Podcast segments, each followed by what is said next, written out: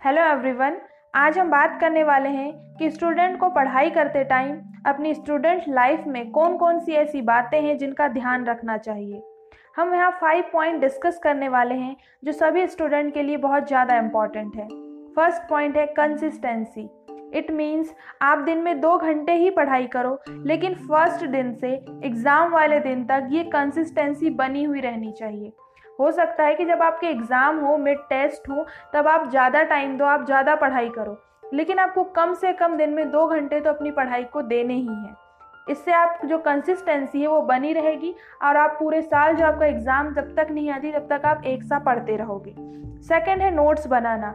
आप जो भी पढ़ रहे हो, जितना भी आपको समझ आ रहा है, जो आपको लग रहा है कि ये पॉइंट्स ऐड करना है उसके आप नोट्स बना लो। जब आप एग्ज़ाम टाइम पर रिविज़न करोगे तो ये नोट्स आपके लिए बहुत हेल्पफुल होंगे। थर्ड पॉइंट है टाइम मैनेजमेंट अगर आप अपनी स्टूडेंट लाइफ में ही टाइम मैनेजमेंट सीख लेते हो तो ये आदत आपको लाइफ में हमेशा काम आएगी। पढ़ाई के साथ अदर वर्क को आप कैसे अटैच कर सकते हो? पूरे दिन का शेड्यूल क्या होना चाहिए?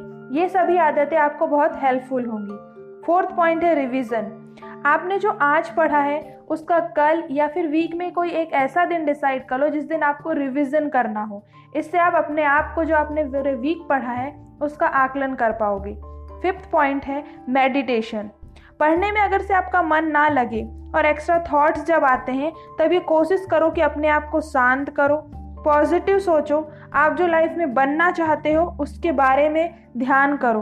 फिर आप पढ़ाई करने लग जाओगे। जब आप सोचोगे कि मुझे ये बनना है तो एक अंदर से एक जोश आएगा और आपको लगेगा कि नहीं, मुझे अब पढ़ने बैठ जाना चाहिए एक्स्ट्रा चीज़ें नहीं सोचनी है। So time management meditation notes बनाना रिवीजन कंसिस्टेंसी ये कुछ पॉइंट हैं जो आपको हमेशा हेल्पफुल होंगे।